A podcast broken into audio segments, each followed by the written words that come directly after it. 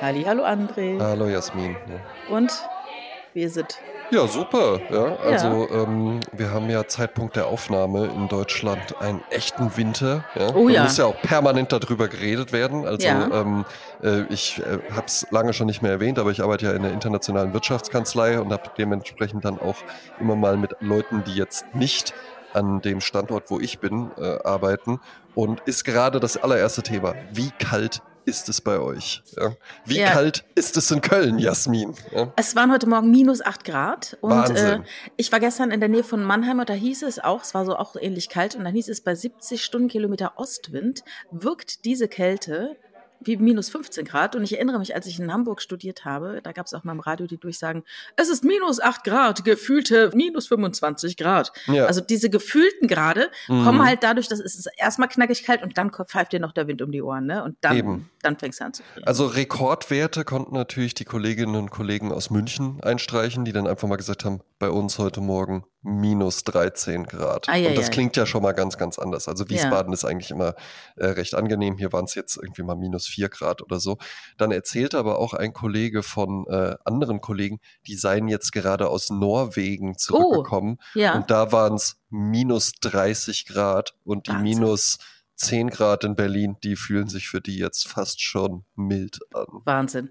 Also es gibt auch so ein schönes Insta-Video, wo ein Typ Rahmensuppe isst in den äh, irgendwo in der Kälte Ja, und er macht die so hoch und dann bleibt also in, in die Stäbchen, der Genau, rollt die dann Nudeln bleiben da die so so auf, dann, stehen, dann bleiben die so stehen wie in so einem äh, Schaukasten. ja. Aber es ist, äh, es ist ja dann halt auch, also da, nach dem Temperaturabgleich kommt dann immer mindestens auch eine Person, die sagt, aber ehrlich gesagt, also wenn es einfach so eine trockene Kälte ist, mag ich das sogar auch ganz gern. ja, ja, ja. Besser als so Regen die ganze Besser als so, Zeit. wenn es so nasskalt ist, dass einem das so in die Knochen, also das war, ist mir nichts. Wenn es aber so trocken kalt ist, finde ich eigentlich sogar irgendwie ganz schön, ja. Dann kommt äh, dritter Kommentar, irgendjemand irgendwas über äh, Insekten. Naja, im Sommer freuen wir uns dann, weil sonst hat man so viele Mücken oder Stimmt, so. und die Wespen, ja. Und dann kommt irgendwann mein oberflächlicher Kommentar, nämlich, ich finde halt auch Wintermantel, Sonnenbrille ist ein guter Look. Ja. Und ist es. Ja, ich finde, das sieht total cool aus. Wintermantel, Sonnenbrille, natürlich auch ansonsten noch die restlichen Klamotten an, aber so eingepackt in so einen dunklen Mantel und dann eine Sonnenbrille und dann so im Sonnenschein ein Espresso in der Mittagspause trinken, ist doch herrlich. Ja, Und trägst du Hut? Ähm, ja, ja durch, durchaus auch, äh, ja, also ich trage ja, ich trage ja wirklich auch ähm, Hüte so, Hüte so aus, aus modischen Gründen, aber eben man muss sagen, die, die ich habe, die erfüllen auch tatsächlich einfach noch einen praktischen Zweck, weil die sind nämlich aus Haarfilz. Ne? Und äh, Haarfilz hat halt auch die Besonderheit, dass es wirklich sehr, sehr angenehm wärmend ist. Man verliert hier so viel, man verliert hier so viel Körperwärme über den Kopf. Ne? Ist, es ist Ähm, tatsächlich so. Du, du siehst natürlich dann auch noch so ein bisschen ähm, äh, herausragender aus, als wenn dann Leute so zum Anzug so eine so eine Beanie oder so das sieht tragen, natürlich ja. nichts aus, ja. Und äh, wenn es regnet, ist das auch wirklich einfach, äh, diese Haarfilz ist halt eben einfach, ja, ist wasserabweisend, wirklich. Also es Ja, ist ja. also fast als ob du eine Plastik. Ich bin da richtig schon im Regen mit rumgelaufen und kannst du danach äh, irgendwie auf die Fensterbank legen, nicht auf die Heizung und äh, dann trocknet der und dann kannst du den auch jederzeit beim Hutmacher oder sowas wieder in Form bringen lassen. Das ist ein Hut fürs Leben. Und würdest du Handschuhe tragen? Ich trage Handschuhe, tatsächlich. Und äh, ist witzig, dass du das fragst, weil ähm, es gibt ja immer mal wieder junge Männer, die äh, äh, mich in Stilfragen ähm, zu Rate ziehen. Und gerade äh, gab, gab es eine gewisse Häufung an Anfragen zum Thema Handschuhe. Äh, ob ja und wenn ja, welche? Ja, genau, ja. Und was, was ich denn so empfehlen würde, ähm, ich habe tatsächlich so ein bisschen die Herausforderung, dass ich ja sehr, sehr, du erinnerst dich, sehr, sehr Ja. lange, sehr, sehr schmale Hände habe. Also ist es für mich schwierig, ähm, Handschuhe zu finden, wo man sagt, da schlupfst du rein wie in einen Handschuh. Ja. Mhm, mhm. Die müsste ich dann Fit wahrscheinlich a wirklich, glove. müsste ich dann wirklich halt eben anfertigen lassen. Aber welche ich wirklich schön finde, sind von der Firma Röckel. Das Mhm. sind sehr, sehr elegante Handschuhe. Da kann man auch, äh, das muss dann gar nicht so anzugsmäßig aussehen, sondern da gibt's auch wirklich sehr, sehr schöne aus genarbtem Leder. Ein äh, äh, Hörer dieses Podcasts hier hatte mich jetzt wegen Red Wing Handschuhen zu Rate gezogen. Das ist dann natürlich ein anderer Stil, so ein bisschen, bisschen hemdsärmeliger, aber ähm, äh, das sind auch gute Handschuhe. Und ich würde auch einfach empfehlen, kauft mal ein gutes Paar Handschuhe und lasst halt eben nicht vor euch selbst dieses Argument gelten, ja, aber ich verliere die immer. Jetzt gebe ich einfach mal einen Tipp, wie man das vermeiden kann. Indem man keine Hülle drum macht. Ja, genau. Ja. Einfach, einfach die Handschuhe nicht verlieren. Ja, das mhm. ist ja auch nicht so schwer. Ja, also ne, man, das, das ist bei Handschuhen, Sonnenbrillen, Regenschirmen. Da sagen die Leute immer, ja, würde ich halt nicht so teuer, weil ich verliere die ständig. Ja, dann wäre mein Tipp, einfach nicht verlieren. Dann hat man nämlich einfach schöne Dinge und muss nicht irgendwie damit so billigen Werbeschirmen rumlaufen. Ja, da fällt mir was zu ein. Ich glaube, man verliert sie auch deshalb, weil sie nichts wert sind. Ja. Also wenn du nur so Wegwerfprodukte kaufst für drei Euro, genau. dann, wenn du jetzt einen teuren Regenschirm hast, dann passt du natürlich auch ganz anders auf. Dann passt du halt auf. darauf natürlich auf. Ja. ja ne? Und man, es ist ja jetzt auch wirklich, wirklich, wirklich ja, mhm. nicht zu viel verlangt, sich einfach anzugewöhnen, okay, ich ziehe die Handschuhe aus, ich stecke sie in die Manteltasche. Die Manteltasche ist ja auch so ungefähr auf Handhöhe. Also der Weg ist jetzt auch nicht so riesig weit. Und auf andere Dinge passt man ja auch auf. Man würde ja jetzt auch nicht sagen, nee, ich kaufe lieber äh, nur so ein billiges Wegwerfhandy, weil ich verliere die ja ständig. Ja, stell dir mal vor, so ein iPhone kostet eben, 1800 genau. Euro oder sowas. Das schleppt man die ganze Zeit mit sich rum. Exakt, immer da kommt auch keiner auf die Idee, sagt, ich lasse es zu Hause lieber. Ich lasse lieber mal zu Hause, weil sonst verliere ich das ja, ja. und so. Und die liegen ständig auf irgendwelchen Tischen oder in irgendwelchen Mänteln, die irgendwo hängen oder sonst was, ja, mit Handschuhen, das ist nicht so schwer. Das kann man sich einfach angewöhnen. Mit dem Schirm, fairerweise, haben Schirme natürlich auch den Nachteil, dass du die dabei hast, klar, wenn es regnet und wenn du dann, sagen wir mal, du gehst ins Lokal, stellst dann deinen Schirm irgendwie da in so einen Schirmständer rein, den nimmst du ja nicht mit an den Platz und legst ihn, dann den nassen Schirm da irgendwie auf den Boden. Mm. Das heißt, der ist in dem Schirmständer drin und wenn man dann rausgeht und es regnet nicht, das kann ich irgendwo schon verstehen, dass man dann vielleicht nicht dran denkt. Mhm. So bin ich mhm. ja im Übrigen zu meinem Schirm gekommen. Wusstest du das? Ich habe ja, ich habe, ich habe gefunden hast. Nee, na, ich habe äh, einen Auftritt gespielt hier in Wiesbaden in einem Lokal und äh, dann äh, regnete es später und wir waren dann da so in dem Backstage-Raum, wo halt auch so alles, was irgendwann mal liegen geblieben ist, einfach da hingekommen ist. Und dann meinte ich zu dem Besitzer, äh, ach scheiße, jetzt regnet es, ich habe keinen Schirm dabei. Und dann meinte der, ja, dann nimm doch den mit. Und dann guckte ich drauf und habe ich gesagt, du Sabi, der ist aber von Yves Saint Laurent, das weißt du schon. Ne? Ah. Ne? Und der dann so, ja, aber der liegt schon Passt total doch. lange hier, nimm den doch mit. Und da habe ich mir auch gedacht, ja, so, und den habe ich, glaube ich, oh, seit zehn Jahren oder so locker. Also der ja. ist ja sozusagen zugelaufen. Der ist mir zugelaufen und jetzt ja. habe ich den. Ja. Ach, ist doch schön. Hm? Ich habe auch für die heutige Folge einen Fun Fact rausgesucht, der mich sehr amüsiert. Das ist gut bei Fun Facts, wenn ja, er jetzt noch informiert, wenn, wenn, jetzt auch noch ein gewisser Informationsgehalt damit ja. schwingt, dann sind wir in der Sphäre der Fun Facts angekommen. Genau. Also es gibt ja äh, das Sandwich.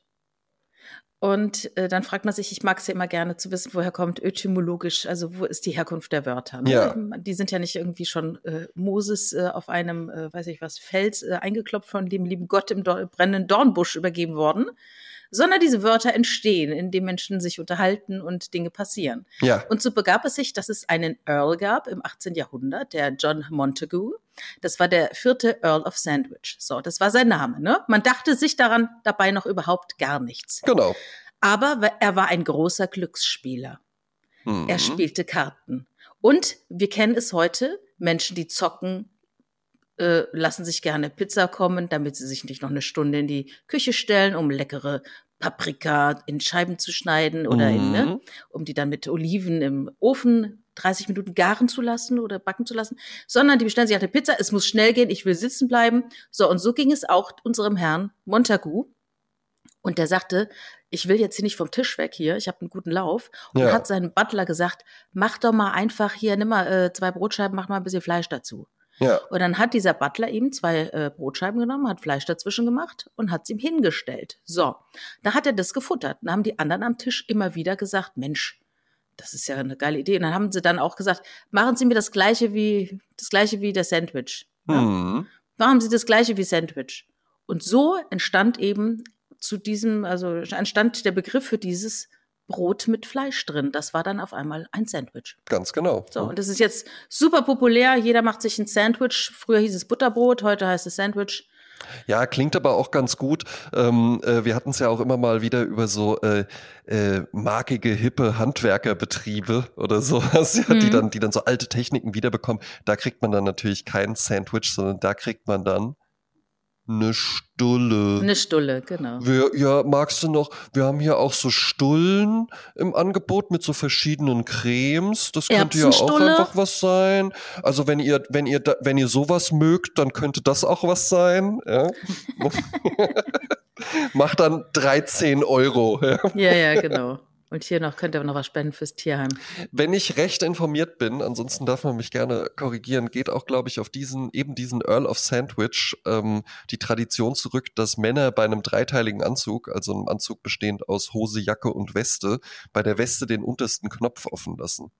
Weil der dann äh, vielleicht auch durch seit den übermüßigen Genuss von Sandwiches äh, so, so dick du? war, genau, dass dann Mhm. halt eben einfach der unterste Knopf, dass er den aufmachen musste, weil der nicht zuging, dass sich das dann halt einfach so einbürgert. Und ich meine, das ging dann auch darauf zurück, genau, dass äh, ähm, die Snobs, um dann dem Earl of Sandwich die Peinlichkeit zu ersparen, dass der ja so dick ist, dass unten der Knopf aufgeht, dann so, ja, das trägt man jetzt so. Ah, so wie ein bisschen des Kaisers neue Kleider, ein bisschen anders, aber auch nach dem Bisschen Motto, anders, ja, wir tun jetzt alle das, was äh, da vorne äh, verlangt ist. Ne? eben, eben. Ja, So, wie komme ich jetzt auf ein, ein Thema, das ich auch nochmal gerne ansprechen möchte? ja bitte. Ja.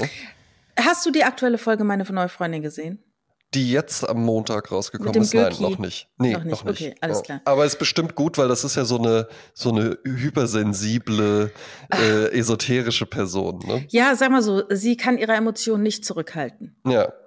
Und das ist in unserer Gesellschaft natürlich nicht so in also man, äh, es wird, es führt zu sehr unangenehmen Situationen. Es war zum ersten Mal eine Situation, wo ich gedacht habe, ich ertrage diese Frau nicht. Und ich musste beim Mhm. ersten Mal, ersten Versuch ausschalten nach fünf, sechs Minuten, weil Ach ich die nicht was. ertragen habe. Also ich kenne solche Frauen, ich ertrage das nicht. Das ist echt, obwohl ich jetzt auch nicht äh, stille, ein stiller Mensch bin, aber das ist echt zu viel. Be äh, beschreib's uns doch mal noch so ein bisschen. Was, was ist das für, eine, äh, für ein Charakter, der dort präsentiert wird? Ja, das ist die Mareike und die hat gerade Wurzelchakra-Tag und deshalb trägt sie alles in Pink. Mhm. Ähm, hat aber auch nichts zwingend damit zu tun. Also sie, man hat das halt so gematcht mit so einer esoterischen äh, Haltung, aber sie ist halt so laut in all ihren Gefühlen. Also wenn sie Mhm. traurig ist, ist sie traurig. Wenn sie nicht das es zu essen bekommt im Lokal, was sie bekommen möchte, dann wird sie weinerlich und knatschig und versucht Mhm. quasi emotional zu erpressen. Also recht ein kindliches Verhalten. Also Mhm. so das Verhalten Ja, einer ja. Fünfjährigen, ne? Mhm. Man weint und dann äh, bringt jemand irgendwas äh, vorbei, was einem gefällt. Und dann lacht man wieder und wischt sich die Tränen weg. Wenn wieder was Mhm. nicht passt, dann weint man wieder und so. Sehr anstrengend, wirklich So sehr keine, anstrengend. keine Kontrolle, kein, kein gesellschaftliche, kein, äh, kein gesellschaftskonformes Präsentieren. Ja, und auch keine Frustrationstoleranz. Und das ist ja Mhm. eine der Eigenschaften, die es in unserer heutigen Gesellschaft, die so wahnsinnig wichtig sind. Das stimmt wohl. dass ja. man Frustrationstoleranz hat und damit umgehen kann. Also da gibt's auch diese schönen Sketche von Ladykracher, wo äh, Anke Engelke als äh, Lady in einen Schuhladen geht, einen exklusiven, und bekommt eben nicht das Paar Schuhe oder es ist ihr zu teuer. Mhm. Dann legt sie sich halt auf den Boden und weint, ne? ja. So wie es halt Dreijährige machen in ihrer Mhm. Trotzphase, ne? Und so Ja, ist das mit der Mareike auch. Oder so aufstampfen und dann sagen, ich will aber. Ja, genau. Nein, äh, äh, ich präsentierte ja hier in der Vergangenheit immer schon mal äh, Wortschöpfungen meiner Mutter ja, oder, Ja. oder Eigenarten in der Aussprache wie Golongos Ja. und Kokos. Ja. ja. Ähm, eine von meinem Vater äh, gibt's aber halt eben auch, und zwar, wenn wir als Kinder das halt eben so machten, dann war das der Zorngickel, ah ja, der Zornhahn oder der was? Zornhahn sozusagen, Ah, weil ja. man dann da halt so steht und dann so äh, äh, macht und dabei so aufstampft. Ja. ja, da muss ich an eine äh, Anekdote erinnern von Joachim, jetzt fällt mir der Nachname nicht ein, dieser tolle Schriftsteller, der auch an der Burg Schauspieler ist und der jetzt, glaube ich, nach Berlin gezogen ist. Sagt ihr Joachim Winterhoff? Ja, Ja, sagen wir ja erst so. Oder ist es der Michael Win- Winterhoff, dieser komische Psychologe? Ich gucke jetzt noch mal ganz kurz. nach. Ja, es wird kurz Joachim, gegoogelt, ja. Äh, Schauspieler. das ist, das ist ja Äh, tatsächlich auch live. Ja. Äh, Das ist live. Wir hatten eben, äh, eben auch äh, äh, mit Kollegen das Gespräch, da ging es um so eine Moderation und da habe ich auch gesagt, die beste Art, ein Event anzumoderieren, ist ja auch tatsächlich, sich so selbst anzusagen, weißt du, so, ja, so ja, aus, dem, aus dem Off dann so, Stimme. und begrüßen Sie jetzt auf der Bühne Jasmin Klein und André Georg Hase. Und dann so reingelaufen kommen und beim, im Laufschritt mit dem Mikrofon, Hallo Köln! Mit offenen Armen dann, ja, so Hallo, seitlich Köln! reinlaufen.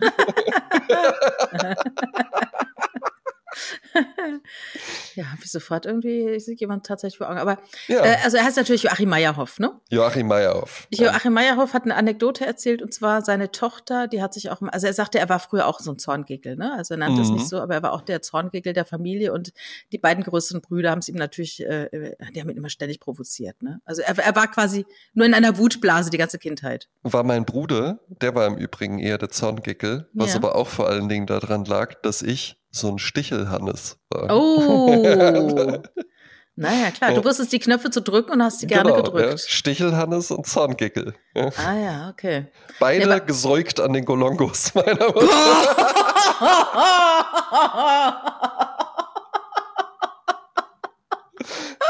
Ja, Grüße gut. gehen raus. Ja, liebe Grüße. Ja. Ähm, ja, und der hat halt erzählt, dass seine Tochter genauso äh, ist wie er, also so, so ähm, wütend oft, ne? Mhm. Also als sie, als, als sie auch klein war. Und dann haben die beiden, sie saßen am Spielplatz, haben ein Eis ge äh, gegessen, da war die so zehn oder so, und haben dann äh, etwas zugeschaut, nämlich einer Szene, als ein anderes Kind einen Zornanfall hatte und dann von der Schaukel gesprungen ist, auf den Boden gefallen ist, auf dem Boden dann zornig geweint hat. ja. Und das zeigte sie auf das Kind und sagte zu ihrem Vater, guck mal, ich kann mich schon im Stehen ärgern. ja, das finde ich Ne? gut. Ja, ne? Ja. Das sind ja auch die Entwicklungen. Genau. Äh, wer sich auch geärgert hat dieser Tage, äh, also ich, also ich habe gerade Hallo Köln! von. wir können es wie die Großen, André, wir können es wie die Großen. Absolut. Die Einfach große eine Gala. Ja. Ja. Also ähm, es gibt eine Sendung äh, im äh, im RTL, im RTL, die ähm, eine Mischung ist aus meine neue Freundin und Temptation Island. Ah, Jetzt will ich noch mal ganz kurz äh, Temptation Island umreißen. Es ist Ja, eine Show, also eine die Insel der Versuchung. Es gibt Mhm. ähm, die Idee, es sind vier Paare, die es sehr ernst miteinander meinen. Äh, Im Amerikanischen so ernst, dass sie kurz vor der Hochzeit stehen. Im Deutschen eher so, er ist mir fremdgegangen, ich traue ihm nicht mehr, ich möchte ihn auf die Probe stellen. Mhm. Und dann werden also diese Paare getrennt. Äh, es gibt eine Villa, da kommen die vier Männer rein mit 10, 20 ähm, verrückten, gut aussehenden Frauen. Mhm. Und genauso äh, die Frauen dann halt so Männer in die Villa, die Verführerinnen und die Verführer. Mhm. Und im Deutschen ähm, machen die das halt auch wirklich also sehr krass und Sehr plakativ. sehr plakativ, so wie man sich das halt so im Comic vorstellt, wie man so jemanden verführen könnte. Und tatsächlich, ich sag mal, 50 bis 75 Prozent der Paare schaffen diese zwei Wochen nicht. Ach was. Ja, es ist also eine hohe Ausfallquote. Das finde ich so interessant. Das hatten wir auch immer schon mal darüber, dass das dann halt Leuten nicht gelingt, die ja wissentlich in diese Situation reingehen Ja. und wissen, hier sind jetzt überall Kameras. Ja. Und die dann aber halt denken, ja gut, aber mal kurz reinstecken geht, oder? Ja. Na, so ist es ja noch nicht mal. Das ist ja das Interessante daran. dass das perfide ist, dass noch nicht mal krasse Dinge passieren, aber in einer Welt, in der man jetzt von außen betrachtet, wo wir in so langjährigen monogamen Beziehungen leben, dann denkt man so, ja, die Jugend, ne, die können ja alles machen, was sie wollen, das ist ja alles so offen und so. Und dann stellt man aber fest, wenn sie dann am Lagerfeuer mit Lola Weipert dann einen Ausschnitt gezeigt bekommt, wo er dann tanzt und eine Verführerin ihren Bobbes ihm entgegenstreckt und mit dem rumwackelt und dazu läuft äh, Dua Lipa, Ja. äh, One Kiss is all I, ne, so. Und der dann macht denkt dann sie, halt das ist doch unser Lied. ja, keine Ahnung, aber dann ist die dann zu Tränen, also die, die kriegen dann Nervenzusammenbrüche, weil er irgendwie mit einer Tanz, also das sind dann teilweise ganz minimale Dinge, die da passieren, wo man denkt, oh, interessant. Geht aber auch weiter, manche ärgern sich, er hat ja Spaß ohne mich, ich dachte, er würde weinen, ne? weil es werden natürlich nur Peaks gezeigt. Ja. Es könnt- Der Typ könnte 23 Stunden und eine halbe nur heulen äh, und die halbe, wo er halt abgeht, das wird ihr dann halt seiner Freundin gezeigt, sodass sie dann verunsichert ist. Und durch diese Verunsicherung kommt dann dieses Ding, jetzt zeige ich's dem aber. Und dann passieren auch wieder Dinge Mhm. und dann kriegt der die wieder gezeigt und so schaukelt sich sowas hoch und dass da keiner das weiß, ne? Also, dass die sich das nicht schon, also das sind ja auch teilweise schon ausgebuffte Profis, gerade wenn es Temptation Island VIP ist, man sollte es eigentlich wissen, dass sowas passiert, ne? Mhm. Dann müsste man davon ausgehen, dass es eh schon bröckelnde Beziehungen sind, die da reingehen und sich nochmal den letzten Fame abholen und dann Ja. prominent getrennt dann äh, gecastet zu werden. Ja, ne? gut. Ne? Es ist auch eine Industrie. Ja. Ja, äh, aber also, es geht hier also um Verführung, aber Fakt ist, alle Beteiligten wissen, wir werden hier auf die Probe gestellt. Mhm. Bei Neue Freundin ist es ja so, äh, jemand muss drei Tage lang einen äh, Menschen als seinen potenziellen oder seinen aktuellen Liebespartner ausgeben. ja. Und bedeutet, und da haben wir ja auch drüber gesprochen, über dieses moralische, man muss seine Liebsten belügen. Um des Geldes wegen. Ja. Das heißt, du erzählst deiner Mutter, das hier ist meine künftige Frau oder meine jetzige Geliebte und ich bitte dich, sie zu akzeptieren. Und danach sage ich zu meiner Mutter, edgy badgy ausgelacht. Ich habe es einfach nur erfunden, weil ich wollte jetzt einfach die Kohle abgreifen. Ich wollte 10.000 Euro gewinnen. Genau, genau. Und das ist natürlich dann, wo wir uns ja die Frage gestellt haben, inwieweit kann man sowas rechtfertigen, dass man seine Freunde wirklich wissentlich belügt und Mhm. auch teilweise schlecht behandelt. Also um zu sagen, du wirst nicht auf unsere Hochzeit eingeladen ne, und so weiter. Jetzt ist Ja. Schluss aus Nikolaus. So. Jetzt gibt's eine Mischung dieser beiden Formate. Spannend. Ja. Und äh, die nennt sich Love Fool, äh, also Liebesnarr. Es kommt auch so ein Liebeskasper immer wieder eingeblendet, so eine KI, so, so, ein- so ein Kopf halt, äh, gesprochen von irgendeinem jungen Schauspieler. Äh, eine. Dating-Show, in der verschiedene, also flirtwillige Singles zusammen Mhm. mit vergebenen Paaren durchmischt werden. Ähm, das wird ihnen aber erst, als sie dann in der Villa sich finden, nach einem Tag wird ihnen dann praktisch mitgeteilt, Achtung, das sind so 20 Leute, ne? Mhm. Unter euch sind Paare. Und Äh, wenn Moment, ihr, Moment. Also da- das heißt, wir, wir beide würden da reinkommen und dann kann es sein, dass wir beide als ein neues Paar zusammengelost werden, oder was? nee, äh, stell dir vor, du würdest mit deiner Freundin da jetzt reingehen, aber ihr Mhm. dürftet niemandem verraten, außer die Produktion weiß es natürlich, dass ihr ein Paar seid. Ja. Und ihr tut jetzt so, als wärt ihr beide flirtwillige Singles. Und ihr dürft Ah. nicht erwischt werden, dass ihr Singles seid. Das führt dazu, Oh. Mhm. da, äh, ihr dürft nicht erwischt werden, dass ihr zusammen seid. Es gibt Faker und Lover. ja. Und ihr werdet dann Faker. Und mein, mein Ziel wäre dann sozusagen, äh, dass alle denken, André ist auf jeden Fall Lover. Ja, das Ziel ist, man muss bis zum Ende unentdeckt bleiben. Und wenn du unentdeckt bleibst, gewinnst du den Jackpot und dieser Jackpot füllt sich jede Woche um 5000 Euro. Wenn immer in dieser Zeremonie des Rauswählens, du wirst also, die, die müssen sich dann immer verpaaren, ne? Du bist dann halt, Mhm. du kommst dann rein, kommst dann mit der Melissa zusammen, wie auch immer. ja. Und äh, dann ist dann praktisch so, André und Melissa bitte nach vorne, äh, wurden dann halt von den anderen gewählt. Also die wählen dann halt das Paar, wo sie denken, dass mindestens ein Faker drin ist. Mhm. Wenn du dann da vorne stehst und hast das Pech, dass du mit einem Faker, stell dir vor, du bist jetzt wirklich Single, du bist mit einem Ja. Faker verbandelt, dachtest aber, der wäre Single und dann, dann fliegst du aber mit raus, weil du auch auf einen Faker reingefallen bist. Dafür Mhm. haben die anderen, weil sie einen Faker identifiziert haben, 5000 Euro mehr im Jackpot. Okay. Das führt jetzt zu Situationen, dass du Leute flirten siehst, Leute knutschen siehst, Leute im Bett miteinander siehst und auf einmal Vorstellungsfilm und du erkennst, ach du Scheiße. Stellt sich raus, die Freundin ist auch die ganze Zeit schon hier. Exakt. Und Ei, da ei, ist es ei. zum Beispiel passiert, ein verheiratetes Ehepaar. Beide offene Ehe. Äh, erklären das so schön im, äh, im Trailer, wie easy peasy das alles für sie ist. Mhm. So, Schnitt. Sie hat einen jungen Kerl kennengelernt, der ist so 20, 22, voll im Saft, ja. Ja. Und er liegt rechts im Bett. Sie liegt links im Bett mit diesem jungen Lover.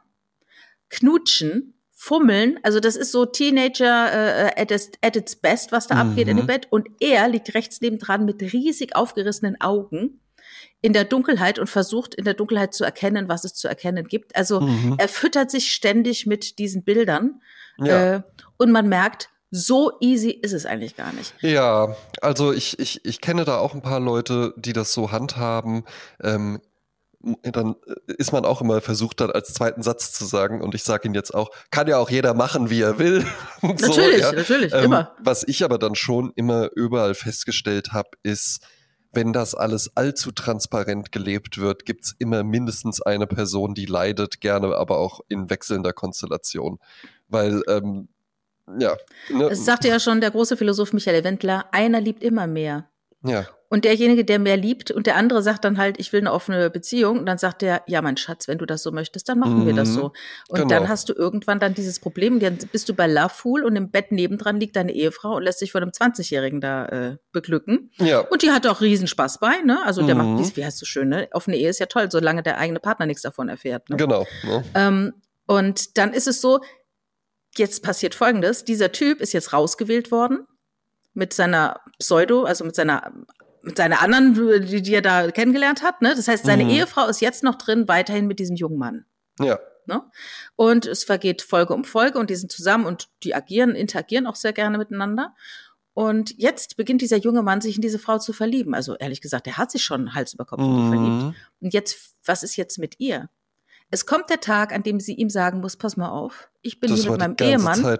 Neben mir lag mein Mann, der hat uns zugeschaut, wie wir hier knutschen. Ja. Und das, was wir hier haben, mache ich nur, damit ich die Kohle abgreife, weil mein Mann und ich, wir wollen uns, keine Ahnung, einen Tiefkühlschrank kaufen. Mhm. So, und das, was das mit diesem jungen Mann macht, der, im Vorgespräch hörte man das auch schon, betrogen wurde von seiner Freundin zuvor und deshalb Schluss mhm. war. Was macht das mit diesen Seelen?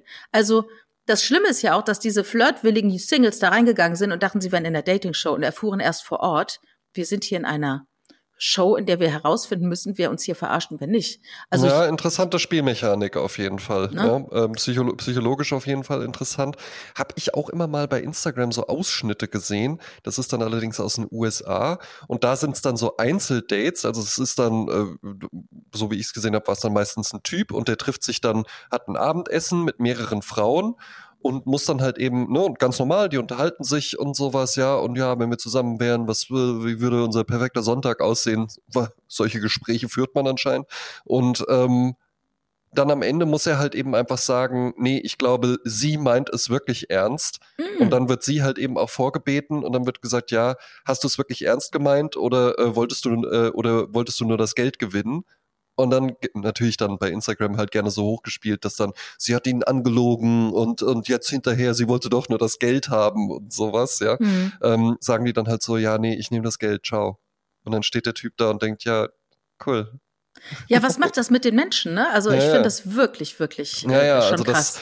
Das, äh, ich glaube nicht, dass man aus solchen Dingen ähm, ohne Narben rausgeht und nee. dann einfach danach sagt, äh, also ich glaube, dass das äh, sehr, sehr stark was mit einem äh, macht, was so, äh, so ein inneres äh, Urvertrauen und sowas ja, angeht. Urvertrauen ja. in auch in seine eigenen Instinkte, dass man denkt, warum habe ich das nicht gemerkt? Mhm. Der andere ist natürlich also diese, diese Frau, die ihn halt dann da, äh, wie soll ich sagen, die mit ihm da zusammen ist, die hat natürlich auch Teile ihrer äh, Persönlichkeit für ihn aufgeräumt und gesagt ja, hat, ne, das ist für dich und ich bin jetzt auch, die kann das bestimmt auch irgendwie ausknipsen, dass da noch der Ehemann zu Hause ist. Mhm. Äh, äh in gewissen Momenten, ne? Und, und dann ja, auch aufrichtig ihr, ihr Single-Ich da auspacken, aber was faktisch ist, äh, das ist das ja, ist und, und, so dieses, und so dieses Geldthema, ne? Also da hattest du ja äh, auch bei meiner neue Freundin was ganz Interessantes angesprochen, wo ich ja halt eben einfach dachte, ja, meine Güte, äh, dann äh, lass ich dich da halt irgendwie mal ein, bestelle ich dich in die Bar und lass dich dann nach einem Drink sitzen und sag, äh, ja, nee, ich muss jetzt mit ihr los und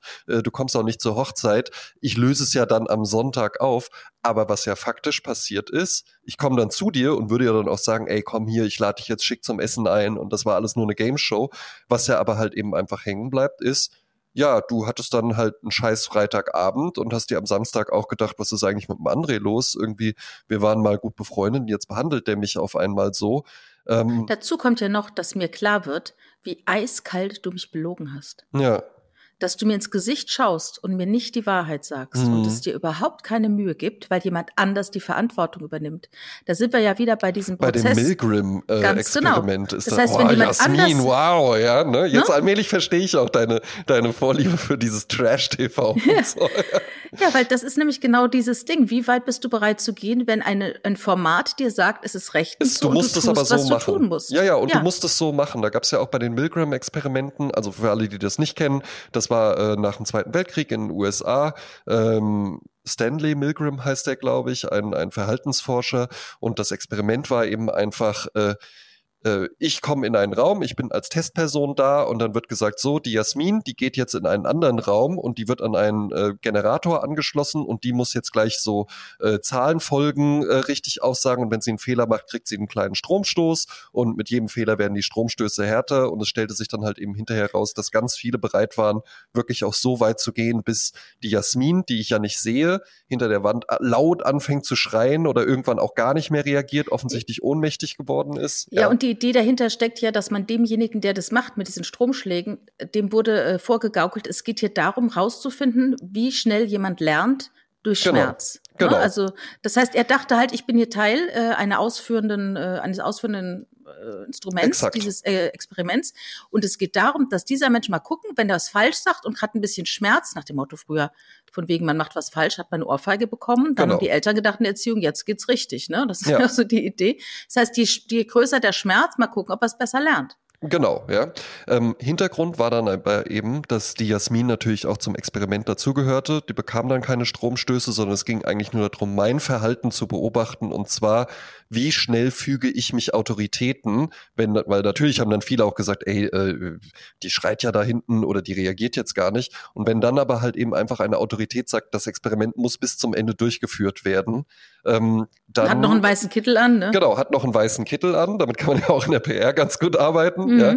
Ähm, die haben ja aber auch die Experimente unterschiedlich gemacht. Was ist, wenn man die Person nicht sieht, wie ja. ich es gerade geschrieben habe? Ja. Was ist, wenn ich wirklich sehe, die, oh, die zuckt wie oder sowas? Wie Icarus, ja. da wird genau, es ja auch gezeigt. Ähm, was ist, wenn äh, äh der Tester keinen, äh, keinen weißen Kittel anhat, sondern einfach nur einen Anzug. Was ist, wenn der Tester gar nicht im Raum ist, sondern einfach nur über einen Lautsprecher sagt, nein, sie müssen das durchführen. Mhm. Und äh, da kam halt eben raus, dass dann doch die meisten Menschen, da ging es nämlich auch darum zu erforschen, äh, war, ist das irgendwie ein ein deutsches Genphänomen, äh, mhm. die Nazi-Verbrechen und dass die Deutschen da einfach mehr zu geeignet sind, haben die Milgram-Experimente so dann aber ja. äh, gezeigt, nee, das ist in den meisten Menschen tatsächlich einfach drin. Ja. Ah ja, interessant.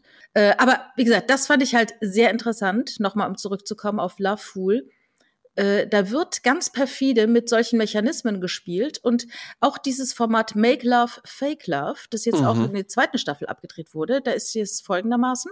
Du hast eine Frau, die datingwillig ist, äh, immer so eine äh, Prominente in der äh, mhm. Reality-TV-Welt. Da werden ihr zehn verschiedene Männer als Singles vorgeschlagen. Derjenige, der ihr Herz erobert, bekommt dann 10.000 Euro. Und in der Nachbarvilla sitzen aber dann von diesen zehn Typen fünf Freundinnen. Mhm. Das heißt, es gibt nur fünf wirkliche Singles und das andere fünf sind fünf äh, gebundene Männer, mhm. deren Freundinnen im Nachbarhaus per Kamera zusehen können, wie ihr Freund versucht, diese Frau zu verführen. Ja. Und in der ersten Staffel führte es halt dazu, dass die Jelis zusammen mit dem Max auch wirklich sehr, sehr intensive Gespräche führte im Bett und man dann äh, zum Schluss, als alles rauskam, und das, der Max dachte, das mit meiner Freundin ja abgeklärt, wir wollen doch die Kohle, wir brauchen das Geld, mhm. als dann sich Jelis äh, zwischen ihm und einem anderen äh, entscheiden muss, kommt dann halt heraus, dass der Typ eine Freundin hat. Ne? Ja. Und aber auch die Freundin konnte es nicht feiern. Also sie hat es ja gesehen, diese Transparenz ist ja dann ja. noch mal schlimmer. Ne? Er ging dann weiter als gedacht. Er sagte, ich habe es wirklich nur gemacht fürs Geld und nur für die Show. Das heißt, ihm wurde auch die Verantwortung entrissen. Das heißt, mhm. du machst es, du bist hier Teil. Er sagte, ich habe nur getan, wofür ich gebucht wurde. Ich sollte sie verführen. Ich habe meinen Teil getan. Ich habe nichts mhm. falsch gemacht. Und das ist natürlich dann die Frage, ist das moralisch, äh, kann, kann man philosophische Abhandlungen drüber schreiben? Ist es jetzt wirklich in Ordnung, was er da gemacht hat? Ähm, mhm. ne, Im Rahmen der Show ja, aber welche Shows wollen wir denn da noch konzipieren? Ja, ja. Ne? Ja, ja, da ist man ja dann halt eben auch wirklich in so äh, dystopischen äh, Demolition Games, Man äh, ja, ja. Und, und, sowas, ja. Ähm, mhm. was, was ich interessanter dran finde, eigentlich immer alle Shows, die du hier vorstellst, ich bin da nicht so tief drin wie du, aber kann es sein, dass es so gut wie gar keine Showkonzepte gibt, die nicht irgendwie auf Charme, Reality, Faken, Liebe, Dating basieren. Also, dass es sich eigentlich wirklich nur darum dreht, irgendwelche Leute sollen irgendwie zusammenkommen. Sagen wir so, vielleicht äh, äh, sortiere ich diese Shows danach, weil das mich dann eher interessiert. Wobei Bachelor zum Beispiel interessiert mich jetzt weniger. Ja. Äh, ich denke aber, es sind diese ganzen Shows drehen sich meistens um das, was Menschen interessiert. Mhm. Und das, was Menschen interessiert, ist Liebe, äh, verbotene Liebe, äh, mhm. äh, vergessene Liebe, das ist so nach, jeder Mensch kann sich verlieben, ob er reich ist, ob er arm ist, ja, ob er groß mhm, ist oder klein ist. Mhm. Also verlieben kann man sich immer. Äh, und daher ist das halt ein Thema, was überall zieht. Ja. Bei alt und jung. Mhm. Äh, aber es gibt natürlich auch Reality-Shows wie äh, da, wo Deadlift die Soest mal mitgemacht hat, wo man sich da so Undercover-Boss, ne? Da geht man in seinen großen Konzern und tut halt, als wäre man Praktikant oder Lieferfahrer und guckt sich mal seinen Betrieb von unten an, ne? Das gibt's natürlich auch. Ne? Den hast du beim letzten Mal schon erwähnt, weil ja. ja wirklich dieses Bild Also er wurde verkleidet, ne? Also du musst ja so verkleidet werden, dass man dich nicht mehr erkennt, ja, damit du wirklich als Chef in der Firma, also es ist genauso, als wenn es bei dir in der Kanzlei praktisch jetzt einer kommt, das ist der, der große, große Chef, ja. den es bei euch ja so in der Form nicht gibt, glaube ich. Ne? Da gibt's ja nicht den, den Herrn Kaiser, der über allem thront und der kommt jetzt bei, als Hausmeister rein ne? Ja. und sagt, ich will mal die Heizung hier entlüften. Und hat aber halt einfach nur so ein Toupet auf. Und ja, und jeder erkennt ihn halt sofort. Ne? Also, sieht ansonsten einfach genauso, hat noch, einen, hat noch ein T-Shirt an, wo so ein D Ausrufzeichen drauf ist. Der macht ja jetzt bei Let's Dance mit übrigens, ne? Deadlift die Soße. Da müsste er eigentlich pam, pam, pam, müsste er eigentlich gewinnen, ne? Ja, also war ja ein toller Tänzer, ja. Wo man auch sagen muss, es ist ja sehr preiswert, auf dem dann so rumzuhacken, weil das natürlich irgendwie eine alberne Figur auch ist. Aber ähm, wovor ich dann schon Respekt habe. Ich meine, der war halt irgendein Background-Tänzer mhm. und hat sich dann ja DDR, wirklich ja. in der DDR und hat sich ja dann wirklich einfach so ein richtiges Choreografen-Business aufgebaut. Mhm. Und vor allen Dingen hat er es dann, ich meine, der, der erste Fernsehauftritt von dem war halt eben damals bei der äh, Sendung Popstars. Und genau. da sollte der dann halt eben so, ja, äh, und wir bringen euch jetzt ein paar Dance-Moves bei oder sowas. Und dann tauchte der halt eben auf. Und genau was du sagst mit Pow, Pow, Pow, Pow und sowas, ja, äh, damit hat er sich dann halt eben auch eine Marke aufgebaut. Und das war ja auch erst, also ist ist ja der Detlef Soest, und dann war halt eben der Spitzname Die und dann stand das auch in der Bauchbinde, also wenn der Name unten eingeblendet wird, stand dann auch immer Detlef in Anführungsstrichen Die mit D-E-E -E geschrieben, Soest, ja. Und mhm. dann irgendwann wurde da draus die mit Ausru also ein D mit Ausrufezeichen mhm. einfach nur. Und das ist so albern, wie man das auch finden kann, zu Recht, äh, person gutes Personal Branding. Und der hat es halt eben einfach geschafft, sich aus so einer äh, ne, ich meine, wie viele Coaches, die irgendwo mal bei diesen ganzen Casting-Shows irgendwo im Hintergrund auftauchen, ähm, gibt es, die dann nie wieder irgendwo auftauchen und dann halt einfach nur ihr Business so weitermachen. Mhm. Ja? Payment Aber, Armin, ja. Ja, zum Beispiel, keine mhm. Ahnung, was macht mhm. der? Ja? Mhm. Wo ist der? Warum mhm. redet der jetzt nicht? Ja? ne? Ähm, aber Detlef die Soße, der hat es da halt eben geschafft. Und jetzt ja. ist er halt eben irgendwie selbst so eine Prominenz. Genau. Und der hat ja damals die, äh, einen Vocal Coach geheiratet, Kate Hall und hat mit der Kinder und so, ne? Also die Ach, das ist ja, ah, das ist aber auch eine, ja, eine schöne Mischung vor allen Dingen ja. halt eben auch, ja. Choreograf und Vocal Coach als ja. Eltern haben und dann ja. kommst du so ins Vorstellungsgespräch rein, super Körpersprache. Ja, hallo, ich möchte. Nee, eben gar nicht. Du bist dann nämlich dann jemand, der sagt, ich habe überhaupt nichts mit Musik am Hut. Und tanzen kann ich nicht. Ich bin Körperklaus. Ich liebe Physik. Das ich ist mein Steckenpferd, ne? Das ist nämlich das Schlimme. Die, man denkt immer, der, die Kinder, das muss er jetzt aber hier, ne? Der nächste, äh, keine Ahnung, Michael Jackson wird jetzt hier kommen, ne? Tanzt ja, und singt. Aber wie wobei, ein es das Gott. ja, wobei es das ja doch auch häufiger mal gibt. Ja. Was, dass dann, äh, Kinder na, in den Fußstapfen der Eltern? Ja, oder dann da drin sogar noch besser werden. Ja, nenn mir drei Beispiele. äh, äh, Vater ähm, hat eine gut gehende, national äh, ausgerichtete Kanzlei. Sohn wird dann äh, Manager oder äh, Partner in der internationalen Wirtschaftskanzlei. Ach so, okay. Gibt es zuhauf. Ach so, ähm, nee, ich habe jetzt eher an Showgeschäft gedacht, so deshalb. Ja, da überlege ich mir noch drei. Mm -mm. Da recherchiere ich fürs nächste Mal die, die Top drei. Ja, weil ich glaube, da hat man eher das Problem, ähm, äh, wenn deine Eltern total berühmt sind, äh, wie willst du die übertreffen? Ja, Taylor Swift. Ja, ja aber die hatte keine berühmten Eltern, ne? Nicht? Sind Nö. da nicht die Eltern auch irgendwie so Country-Musiker? Nee, du meinst Miley Cyrus. Miley Cyrus. Ja. Oh. ja, ja, klar, genau. Ja, ihr Vater ist halt berühmt. Äh, in, einem, in einem bisschen anderen Sparte, ne, muss man sagen. Ne? Ja. Aber tatsächlich, ja, die, die ist, die, die ist im Business und die ist auch nicht. Ähm, kaputt gegangen daran, ne? dass sie ja. prominent, also was ich ja, also von außen betrachten kann. Eben, ne? eben. Zwischen, zwischendrin äh, war es schon auch mal so grinding on the edge, würde ich sagen. Ja. ja aber äh, hat es dann ja scheinbar doch noch ganz gut hinbekommen. Ja. sie hat eine Zeit lang immer viel die Zunge rausgestreckt, weiß ich noch.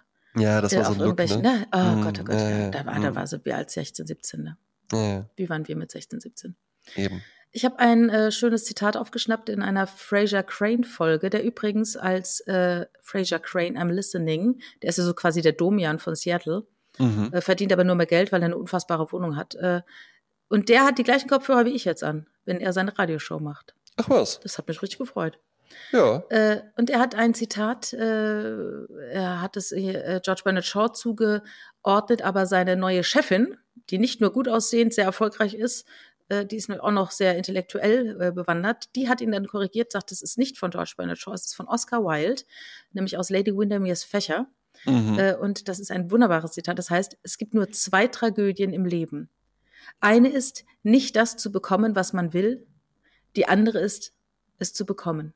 Ja, ja, ist natürlich ein schöner Aphorismus. Ne? Ist es jetzt so, das ist genau, was Stuckrad Barre nämlich sagte, ja, klingt toll, aber beim zweiten mhm. Mal lesen, nö, ist eigentlich recht so, banal. Nee, ist eigentlich, ist, ja, und vor allen Dingen, nee, ist eigentlich schön, die Sachen zu bekommen, die man möchte. Also in der Regel freue ich mich. Finde ich dann ja, doch ganz ja gut, darum, dass dann der Wunsch und der Drang weg ist. Nee, ja. es, nee, es geht ja auch darum, dass du immer nur das Licht siehst, aber nicht den Schatten dahinter. Ja. Und das ist es halt immer, du willst das und dann hast du es und dann merkst du, ach so, das ist doch, was Luke Mockridge mal sagte, als er äh, bei Hotel Metze war. Ja wo er sagte, du willst immer diese ganz großen Treppen, du gehst nach oben, willst, du willst, da oben will ich stehen, ganz da oben will ich stehen. Dann stehst du da oben und denkst, und jetzt? Mm. Was, ich, es fühlt sich nicht anders an. Ich fühle mich, bin noch genau die gleiche verlorene Seele wie vorher. Was ist jetzt anders? Ne? Mm. Und das ist es eben, dieses Tragödie ist dass wenn du es dann bekommst, dass du merkst, das war es gar nicht.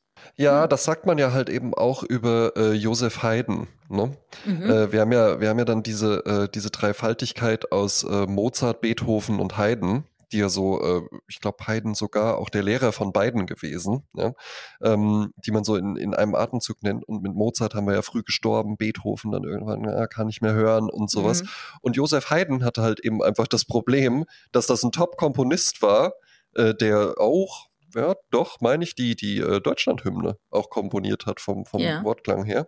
Ähm, dass man aber halt eben sagt, ja, dessen Problem war halt eben einfach, lief halt, ne? lief alles ganz gut. Gute mhm. Komposition, mhm. gute Arrangements, ja, gute Engagements, gutes Geld, seelisch gesund, nicht irgendwie äh, Syphilis oder sonst ja. was, ja. Und das mögen wir halt eben einfach nicht so gern. Wir mögen es lieber irgendwie äh, äh, Leuten auch beim Scheitern zuzusehen oder zu sehen, ah Mensch, jetzt hat er sich wieder nach oben gekämpft oder sowas, ja. Und so Leute, denen es halt eben einfach nur gut geht, die machen vielleicht auch nicht genug Bohai dann um sich. Ne? Ja, äh, finde ich interessant, weil ich gerade gestern mit jemandem darüber gesprochen habe, dass Deutschland ja seine Helden gerne erstmal hat und dann vernichtet. Ja. Äh, jetzt wie äh, Franz Beckenbauer zum Beispiel, äh, der in den letzten zehn Jahren ja wirklich nur noch äh, nur noch irgendwie so hm, was hat er da, was hat er da gedreht ja. und sowas, der sich dann ja. komplett zurückziehen musste und jetzt ist er tot und jetzt er war Jetzt Fußball. lieben sie ihn alle wieder. Ja, ja, er war ja, Fußball der Franz. Das war ein Jahrhundertmensch. Mhm. Ja. ich weiß nicht, womit es zusammenhängt, dass die Deutschen keine Helden mehr möchten. Und wenn sie sie haben, freuen sie sich zwar, bum bum Boris, aber es wird auch sehr viel lächerlich gemacht und sehr viel wieder weggeschrieben. Ne? Also das ist immer, wenn du hochkommst, musst du gleich wieder runter. Ne? Ja, ja, also das, äh, das, das ist dem Ganzen schon innewohnt. Ähm, man will es ja halt eben auch irgendwie, man findet es gut, wenn Leute dann halt auch Erfolg haben. Aber so, pass auf, jetzt kommt ein richtiger Hot Take. Auch mhm. dieses Rumgehacke auf Till, ähm, Ne? Lindemann? Til Schweiger. Nee, Til Ach so, Schweiger. okay, ja. ja. Lindemann. das very hot take, very hot take. Nee, nee, ne, ist ja richtig alles geklärt. Ja. Nee, aber auch auf Til Schweiger, dieses Rumgehacke auf dem immer. Ähm, das finde ich auch wahnsinnig preiswert einfach nur. Man kann ja irgendwie sagen, ah, die Filme, die der Mann so produziert hat in den letzten 20 Jahren, das ist jetzt nicht unbedingt mein Geschmack. Oder da sage ich nicht unbedingt, oh, ein neuer Til Schweiger, so wie ich sagen würde, oh, ein neuer Christopher Nolan ist im Kino.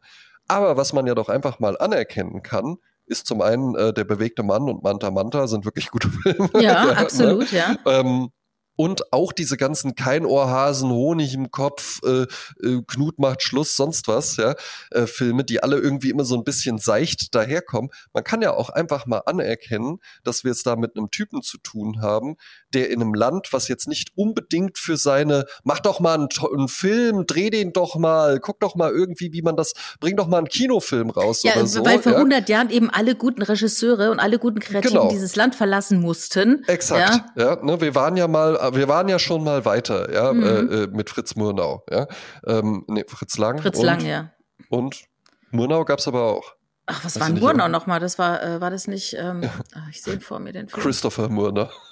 Murnau-Film. Auf jeden Fall, wir, wir waren ja schon mal weiter mit dem deutschen expressionistischen Kino. Gut, jetzt ist das halt eben einfach die Geschichte. Aber wir haben es ja dann mit Till Schweiger einfach mit jemandem zu tun, der sagt, ich mache halt eben was. Ja? Ich mhm. bringe hier konstant Filme raus, die spielen ihr Ergebnis ein das ist ein Mann, der nicht irgendwie sich die ganze Zeit totfördern und subventionieren lässt und sowas für Kram, den dann irgendwie sich zehn Leute auf dem Festival angucken und den ansonsten niemanden interessiert, äh, die es auch geben darf von mir mhm. aus. Aber das sind ja dann auch die, die dann irgendwie äh, äh mit einer selbstgedrehten Zigarette zusammenstehen und über Till Schweiger lachen. Und das finde ich irgendwo auch preiswert. Und man kann auch einfach sagen, ja, ist doch cool, ne? Das ist vielleicht nicht mein persönlicher Geschmack, aber das ist ein Typ, der konstant ein mediales Produkt herausbringt. Und davor habe ich immer erstmal Respekt, anstatt dass ich mich dann irgendwie immer dazu irgendwie herablassen muss, äh, da auf die Leute irgendwie so drauf zu hauen und zu sagen, äh, ist aber auch ein scheiß Stil oder so. Ja? ja, es ist halt auch so, äh, die Presse, die das macht oder die Kritiker, die das machen, haben halt natürlich auch die Erfahrung, dass so ein Rant immer besser zieht als irgendeine Lobhudelei.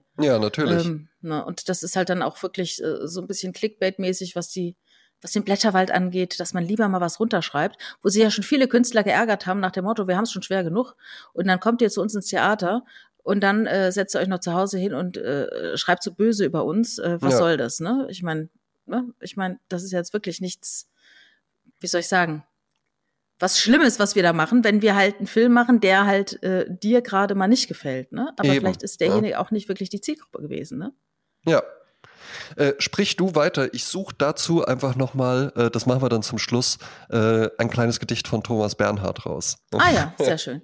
Übrigens, äh, Murnau war der Regisseur von Nosferatu 21 gedreht, Friedrich Wilhelm Murnau. Äh, wer sich bilden möchte, ich habe etwas entdeckt, ein Buch, das heißt Eine Geschichte des 20. Jahrhunderts von Wolfgang Koos. Das ist eine, äh, ein Werk, in dem er das 20. Jahrhundert äh, beleuchtet anhand von 99 ausgewählten Liedern. Also dort werden Zeitstimmungen äh, klar oder Lebensbedingungen zu der Zeit, verschiedene Moden, äh, Sehnsüchte, Ängste, neue Ideen. Und das gibt es aber auch auf Spotify. Es heißt 99 Songs oder 99 Songs, eine Geschichte des 20. Jahrhunderts. So, André Sehr hat schön. sein Gedichtband ja, hervorgeholt. Ich hab, ja, ich habe hier äh, mein äh, Thomas Bernhard äh, Gedichtband und zwar heißt er Der Stimmenimitator. Das ist mhm. ganz interessant. Das sind alles so kurze, ähm, äh, kurze äh, Berichte eigentlich eher. Die lesen sich fast wie so Polizeiberichte. Und da versuche ich jetzt ein Stück für euch zu finden. Wir können auch währenddessen einfach weitersprechen, weil ich muss es wirklich suchen, weil hier gibt es kein ja, Inhaltsverzeichnis. Okay. Dann, wo wir so schön äh, hier in der äh, Kultur uns bewegen, würde ich gerne heute ein Lied auf die Goldstandardliste setzen, das ich jetzt schon mal bitte anmoderiere. Es handelt sich um einen der größten Operntenöre Deutschlands. Der war äh, ein lyrischer Tenor.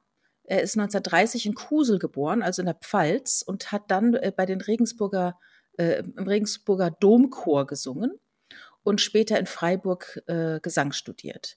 Er hat eine ganz besonders schöne Stimme gehabt, äh, war auch ein wahnsinnig lieber Kerl.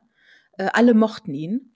Er hat überall in der, international Anerkennung bekommen. An ganz vielen verschiedenen Opernhäusern hat er gesungen, an der Wiener Staatsoper, Bayerische Staatsoper, Mailänder Scala.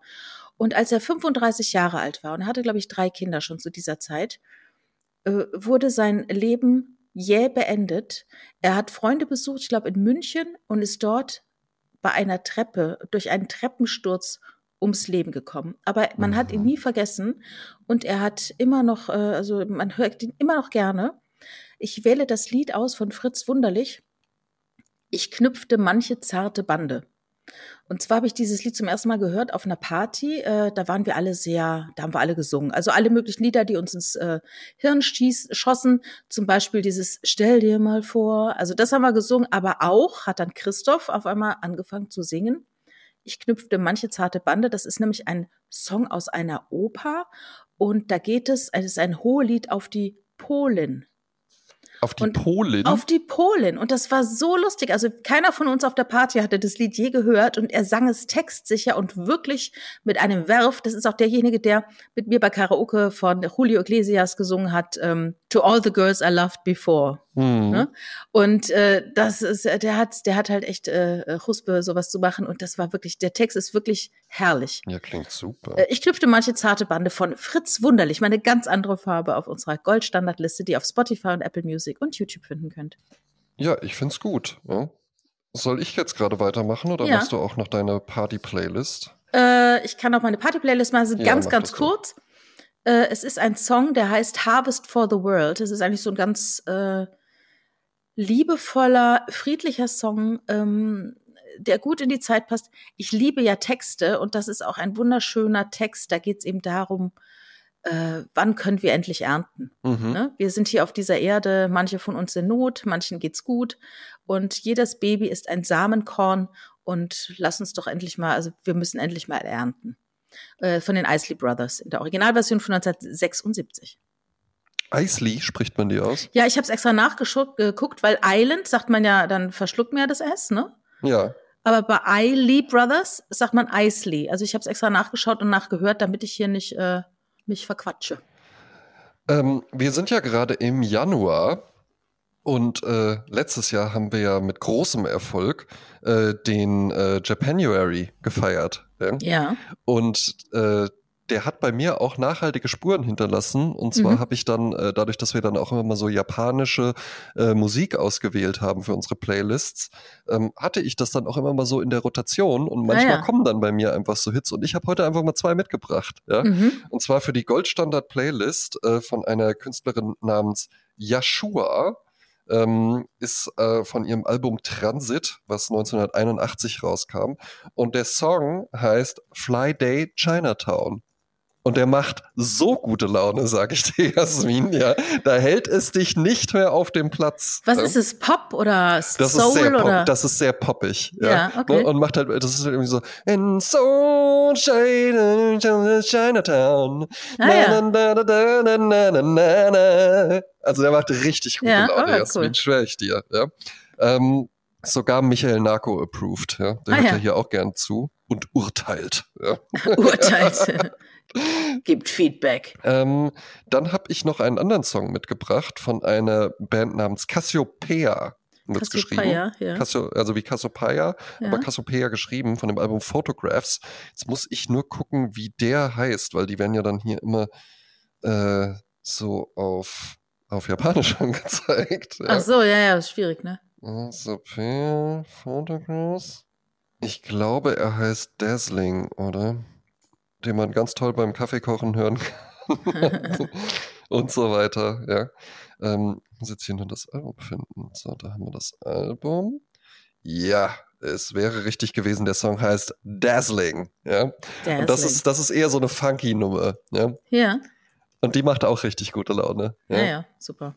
So, möchtest du jetzt dein Gedicht vortragen? Soll ich dann noch lesen? Ja, das also finde es ich jetzt ist, schön. ähm, es ist wie gesagt aus äh, Thomas Bernhards Der Stimmenimitator, äh, die Ausgabe, die ich hier habe, im Surkamp Verlag erschienen.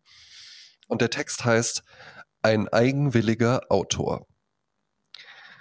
Ein Autor, der nur ein einziges Theaterstück geschrieben hat, das nur ein einziges Mal auf dem seiner Meinung nach besten Theater der Welt und genauso seiner Meinung nach nur von dem besten Inszenator auf der Welt und genauso seiner Meinung nach nur von den besten Schauspielern auf der Welt aufgeführt werden durfte, hatte sich schon bevor der Vorhang zur Premiere aufgegangen war, auf dem dafür am besten geeigneten, aber vom Publikum überhaupt nicht einsehbaren Platz auf der Galerie postiert und sein eigens für diesen Zweck von der Schweizer Firma Vetterli konstruiertes Maschinengewehr in Anschlag gebracht. Und, nachdem der Vorhang aufgegangen war, immer jenem Zuschauer einen tödlichen Schuss in den Kopf gejagt, welcher seiner Meinung nach an der falschen Stelle gelacht hat. Am Ende der Vorstellung waren nur noch von ihm erschossene und also tote Zuschauer im Theater gesessen. Die Schauspieler und der Direktor des Theaters hatten sich während der ganzen Vorstellung von dem eigenwilligen Autor und von dem von ihm verursachten Geschehen nicht einen Augenblick stören lassen. Und damit beenden wir die heutige Folge. Ich sage Danke, Köln!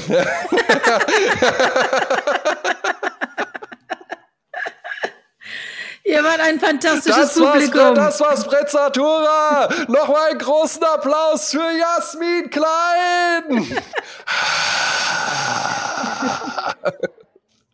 Und das war der Sprezzatura Podcast. Von André Georg Hase und Jasmin Klein. Aus den Großstädten Wiesbaden und Köln. Wir wünschen euch eine wunderbare Woche. Abonniert uns auf allen gängigen Kanälen. Ja. Bewertet uns, äh, macht die Glocke an. Auch wenn wir kein YouTube haben. Macht das Plus weg. ähm, was kann man noch sagen? Zieht euch warme Handschuhe an, zieht euch eine Mütze auf. Ihr wisst, Wärme geht über den Kopf nach draußen. Exakt. Haltet euch warm und seid bereit, wenn es wieder nächste Woche heißt. Hallo André. Hallo Jasmin. Das war's für heute, liebe Zuhörerinnen und Zuhörer. Wir hoffen, dass euch die Folge gefallen hat. Wenn das der Fall ist, würden sich André und Jasmin riesig freuen, wenn ihr sie weiterempfehlt. Erzählt euren Freunden, eurer Familie und euren Urlaubsbekanntschaften vom Podcast. Vergesst auch nicht, ihm auf eurer bevorzugten Plattform zu folgen, damit ihr keine neue Episode verpasst. Wenn ihr den Podcast unterstützen möchtet, hinterlasst bitte eine Bewertung. Das hilft enorm, mehr Menschen zu erreichen und die Stazzatura Community zu vergrößern. Vielen Dank fürs Zuhören. Wir freuen uns schon darauf, euch beim nächsten Mal wieder bei Sprezzatura begrüßen zu dürfen. Bis dahin, genießt die Stunden und tschüss.